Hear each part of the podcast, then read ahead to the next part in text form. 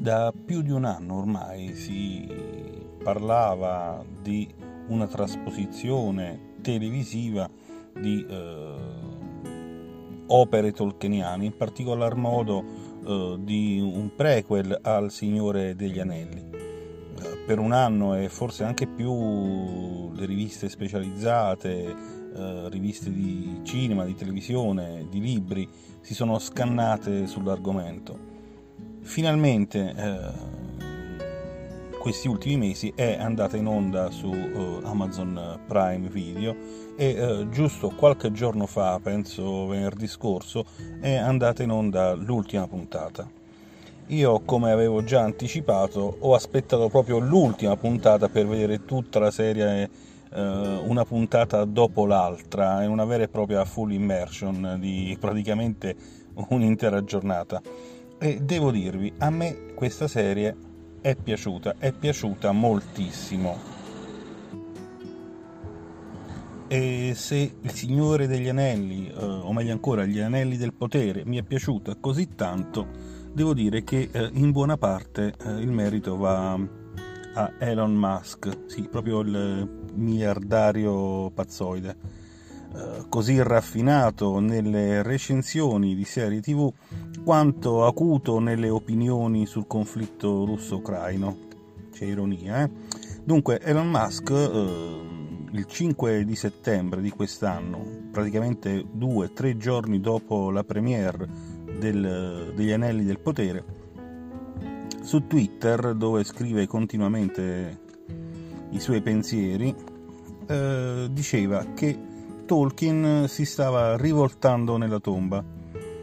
Perché? A causa di una perversione del suo mito, in cui, eh, tra virgolette, cito testualmente, quasi tutti i personaggi maschi sono dei codardi, degli idioti o entrambi, e solo Galadriel è eh, coraggiosa, intelligente e piacevole. Chiuse virgolette, chiuso il pensiero di Elon Musk. E eh, vabbè, ammetto che fino alla pubblicazione di questo tweet avevo deciso di non vedere gli anelli del potere e anche in questa decisione c'entrava un miliardario, quello che con Musk si contende il titolo di uomo più ricco, forse anche più odiato del mondo, Jeff Bezos. Quando ho visto Bezos eh, su riviste e blog di settore abbracciato al poster promozionale degli anelli del potere, quando ho scoperto che anche lui si definisce un Tolkien mm, Tolkendil è uh, un termine creolo anglo-elfico che uh, gli appartenenti al fandom usano per identificarsi e riconoscersi. Dunque, quando ho appreso che questa serie era il suo personalissimo piano quinquennale da un miliardo di dollari, ed è questa infatti la cifra che Amazon ha investito sul progetto tra acquisizione dei diritti di trasposizione e preventivi eh, per, la, per la realizzazione delle cinque stagioni previste. Dunque, quando ho letto che durante le riprese della prima stagione più e più volte aveva fatto recapitare agli showrunner Payne e McKay dei veri e propri pizzini con opinioni sul loro lavoro e suggerimenti su come proseguire lo stesso, quando ho saputo queste cose, ho deciso che non avrei assistito alla ricostruzione della Terra di Mezzo secondo il disegno del capitalismo moderno. Ammetto che era il mio modo, il modo di un altro Tolkien di combattere Sauron. Poi è arrivato Elon Musk e per una ragione che nemmeno io so definire esattamente, forse perché aveva ragione Gandalf dicendo che ci sono altre forze che agiscono in questo mondo oltre la volontà del male. Dunque ho deciso che in questo momento tra l'uno e l'altro uomo più ricco del mondo, il Sauron minore è Bezos e quindi gli anelli del potere andava visto. E oggi ammetto che è stata una fortuna e ne è valsa la pena. Dicevo, venerdì scorso è stato distribuito l'ottavo e ultimo episodio di quella che è a tutti gli effetti solo la prima stagione degli Anelli del Potere. e sappiamo che la troupe, eh, il cast sono già in Irlanda per le riprese della seconda. Allora, in my not humble opinion, è stata una prima stagione imperfetta, ambiziosissima, impacciata, magniloquente, maestosa, pedante e qualsiasi altro aggettivo. Nei tentativi di riprendere i miti contemporanei, appunto Il Signore degli Anelli, ma anche Dune, Blade Runner, Alien, Star Wars, Star Trek, in pratica il discorso vale per tutti i Vangeli maggiori e minori, sinottici, apocrifi, di quella religione che ormai è diventata la cultura pop, appunto, eh, nei tentativi di riprendere questi miti, lo sforzo è tale che spesso le capacità descrittive non bastano a definirlo o a definirlo degnamente. A Payne e McKay è stato, affidato, è stato affidato un compito impossibile, scrivere l'appendice di quello che per molti è un testo sacro, dunque accontentare i fedeli, convertire gli atei, appagare i critici, ma soprattutto vendere abbastanza da convincere Bezos che il gioco valesse una candela da un miliardo di dollari. Non sono riusciti a far tutto, eh, c'è stato il successo di critica, quello di pubblico mm, non è dato saperlo perché le piattaforme streaming come Amazon Prime custodiscono i dati d'ascolto come il fuoco segreto di Luvatar e eh, proprio nei loro fallimenti sta la parte più appassionante degli anelli del potere. Pena e McKay hanno sin dall'inizio provato a raccontarsi come dei Tolkien a loro volta, rispettosi e intimoriti dall'opera dello scrittore inglese. Nelle prime interviste, nelle numerose interviste, fanno professione di fede e eh, la più bella è quella che potete trovare eh, su Time, anche online, mm, in un reportage di Eliana Docterman.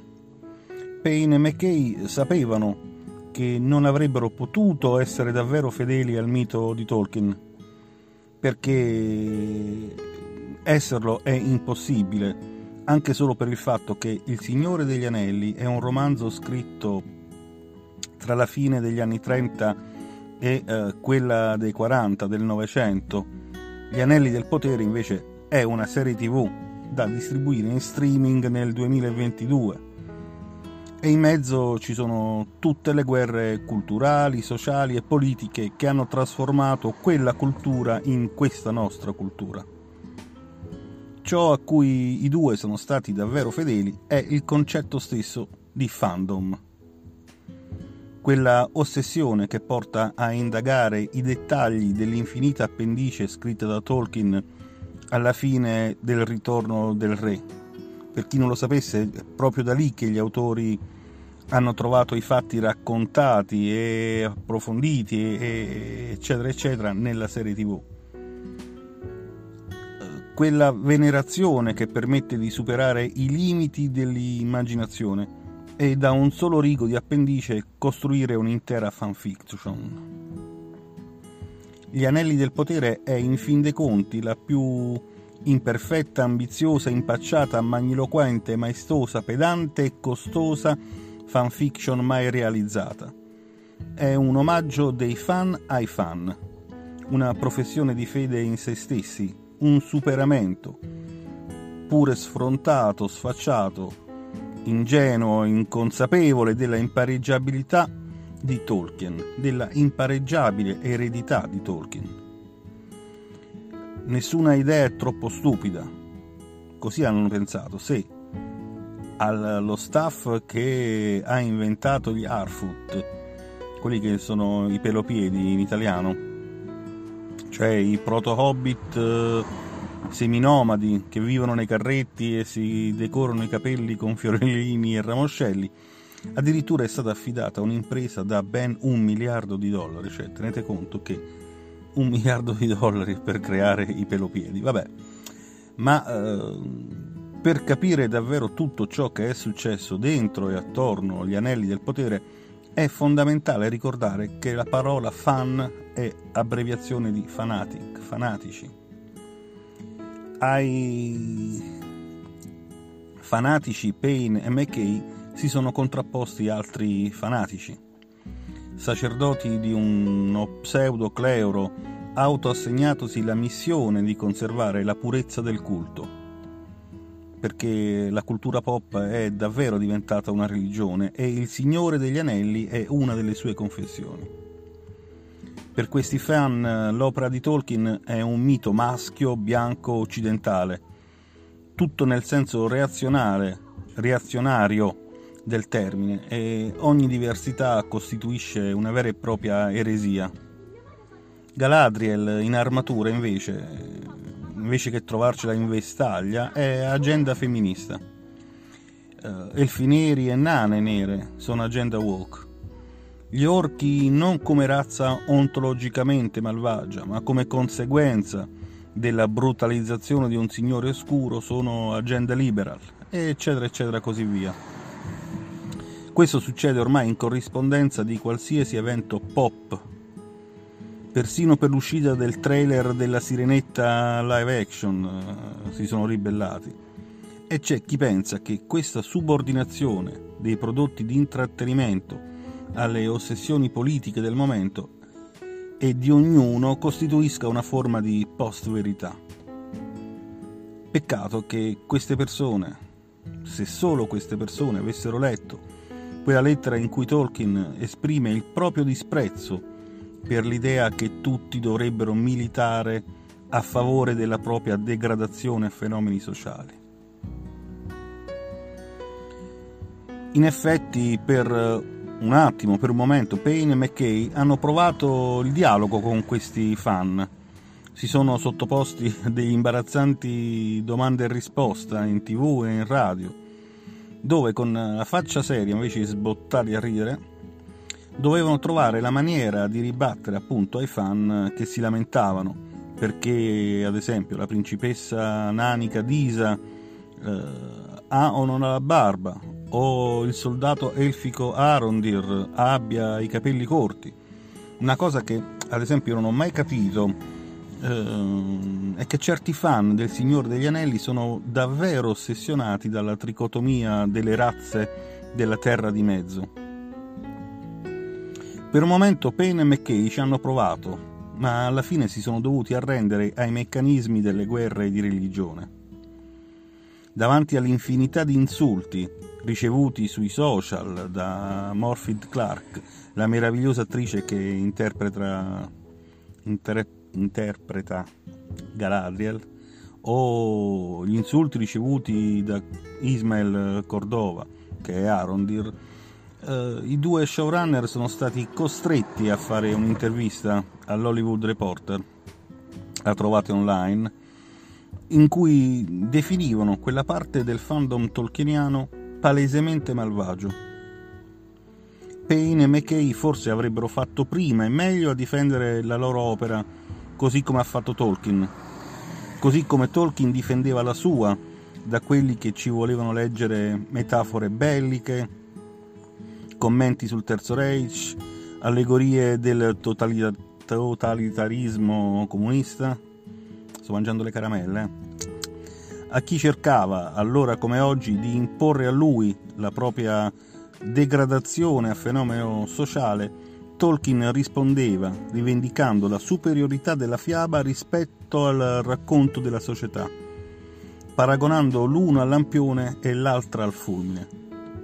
Stavolta vi cito esattamente una frase di Tolkien. Un lampione elettrico può essere ignorato per la semplice ragione che è insignificante e transitorio. Le fiabe, invece, si occupano di argomenti più permanenti e fondamentali, come il fulmine. Chiuse virgolette e alla prossima. Ciao ciao.